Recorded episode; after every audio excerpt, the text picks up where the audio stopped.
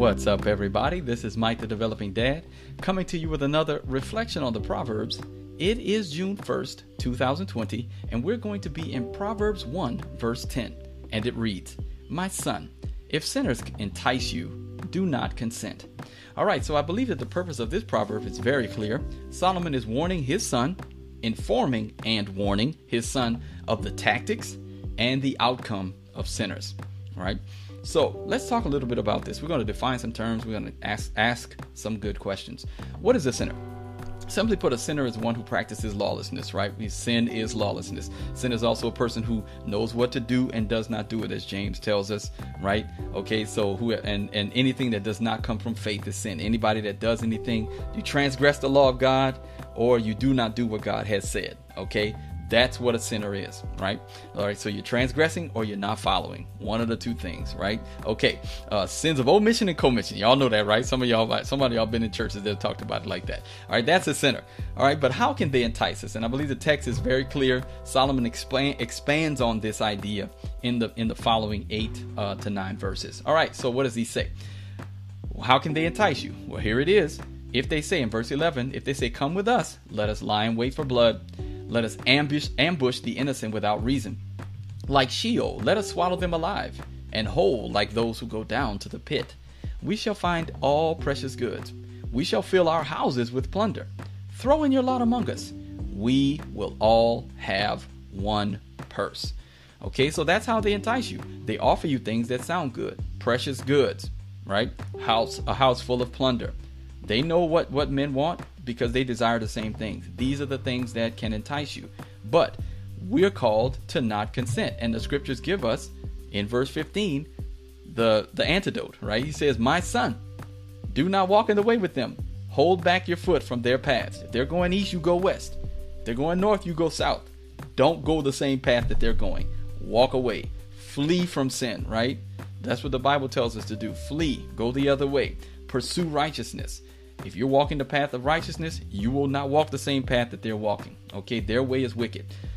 But why? What is their end? Why should we not go for easy gain? Why should we not follow after these types of things? Well, because the Bible tells us we know their end, right? Their end is sure. Verse 16 of Proverbs 1 For their feet run to evil, and they make haste to shed blood. For in vain is a net spread in the sight of any bird right? Even birds recognize when when a trap's being laid out for them. But listen about what does it say about the the Bible say about these men? But these men lie in wait for their own blood. They set an ambush for their own lives. Such are the ways of everyone who is greedy for unjust gain. It takes away the life of its possessors. Think about this. If you had like a bear trap, if a man set a bear trap for himself and then stepped in it, like purposefully, I'm going to open this bear trap and I'm going to set my foot in it, right? That's foolishness, right? But this is exactly what's happening to the one who follows after these types of pursuits. They're setting an ambush for their own lives. They're on the way to Sheol. They're like, I mean, birds are smarter than they are. The, you can set a trap in the sight of a bird, and the bird's not gonna, you know, like, no, man, come on, for real. They're like, no, yeah, let's set the trap, and then let's go into the trap, right? Set the cage up, go into the cage. Set the bear trap up, go in, like, let it, let it chop my leg off. Come on. Now that's what that's what Solomon's saying.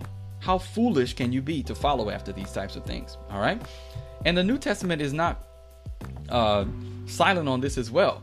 Like the uh, the Apostle John picks up in First Timothy, uh, First John two fifteen. He says, "Do not love the world or the things in the world. If anyone loves the world, the love of the Father is not in him. Don't love that. Don't love that wicked stuff. And these are the things, right? For all that is in the world, the desires of the flesh, right? That's that physical, those physical desires. That's the sins of gluttony, the sins of drunkenness, the sins of sexual immorality, right? And the desires of the eyes, right? Money. Oh, I want the money. I want all of this stuff, right? I want a house full of plunder. And the pride of life, boasting, right? Boasting of oneself is not from the Father, but it's from the world. And the world is passing away along with its desires, but whoever does the will of God abides forever all of those wicked things are passing away. These are the things that we can be enticed by, though the desires of the flesh, the desires of the eyes, and pride of life. And Solomon uh, talks about all of that stuff in the Proverbs. These are the things we need to avoid, right? And sinners will entice us with these things, okay? And then also, let's continue. Like we've got the converse. Let's also make sure we cover the converse, right? We don't want to leave you without a witness to that. Blessed is the man, Psalm 1 1, who walks not in the counsel of the wicked, don't follow that path, nor stands in the way of sinners, nor sits in the seat of scoffers. If you just go away from that stuff, right? And we know that the rest of it says his delight is in the law of, law of the Lord, but that's that's if you're moving away from the wicked, you're you're moving towards righteousness, right? That you can only be going one way or the other, right? But you'll be blessed if you do not walk their paths. Do not stand in their way. Don't sit with them. Okay? That's how you you you flee. Do not consent. Okay? And then again, what are some implications of this, right? So we've got to realize that bad company corrupts good morals. 1 Corinthians 15:33. Do not be, be deceived. Bad company ruins good morals. If you think that you're going to be around the, the, the wrong crowd and you're just gonna you're gonna be the one that makes everyone you know uh, better because of your presence, no, that's not what it's saying here. The scripture's saying if you're running with a bad crowd, you're gonna be doing the same things that they're doing your morals will be ruined. That's one of the reasons why we as a church need to stay together. We need to be unified. We need to uh, hold one another accountable. We need to gather because apart, we're left to the devices of the world. The, the world system is always pressing in on us, right? It starts with the, it starts in the home. We're supposed to branch out into the to the um, with other believers, the neighborhood, just uh, spreading the knowledge of God everywhere. But if we're just left isolated to ourselves with other bad company, what's going to happen? Our morals will be ruined. That's what the scriptures are teaching here. Right? And so, what does that mean for us? Right? And there's a lot of implications for that in our world today. Uh, those who are pursuing justice, those who are pursuing certain things, they're yoking themselves with people who are not godly.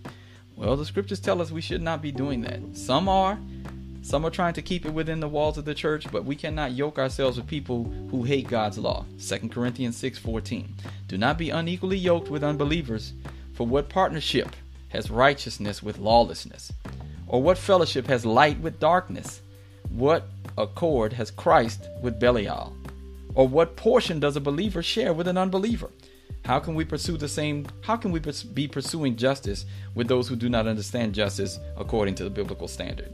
It's impossible, right? It's impossible. Again, that's why I find it folly that we're yoking ourselves to either the Democrat or the Republican Party because these people are not interested in righteousness. Some may they may give lip service to it, but their deeds are wicked. They're evil. It's our job to hold their feet to the fire, to be a prophetic witness, to call them out on this wickedness, to not yoke ourselves with them in alliances. No. The Word of God tells us clearly that this is not godly. It's not godly. It's time for us to, to uh, as a church, come together and understand this, right? Calling yourself a progressive, calling yourself a conservative, none of that stuff matters. In the end, none of it matters.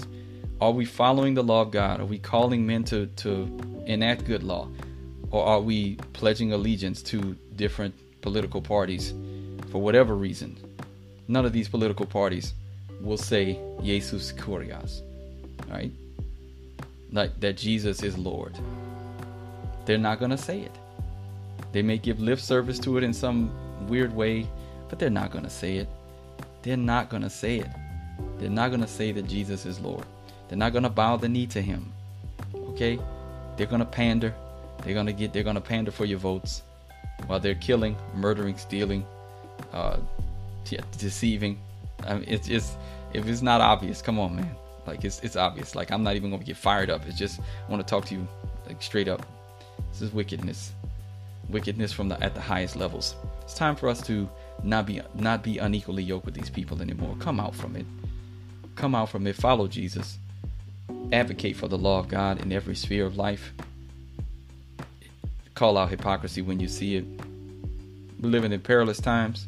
It's time for us as a church to gird up our loins, man up, men, man up. Let's go out there preach the gospel. Let's call people to repentance. Let's call let's call local, state, and federal government to repentance, to follow the Lord, to kiss the Son. Follow the Lord, follow the law, kiss the Son, lest you perish in the way. All right? I pray that this blesses you today. Today I pray that we can keep our feet from the path of sinners in all areas of life.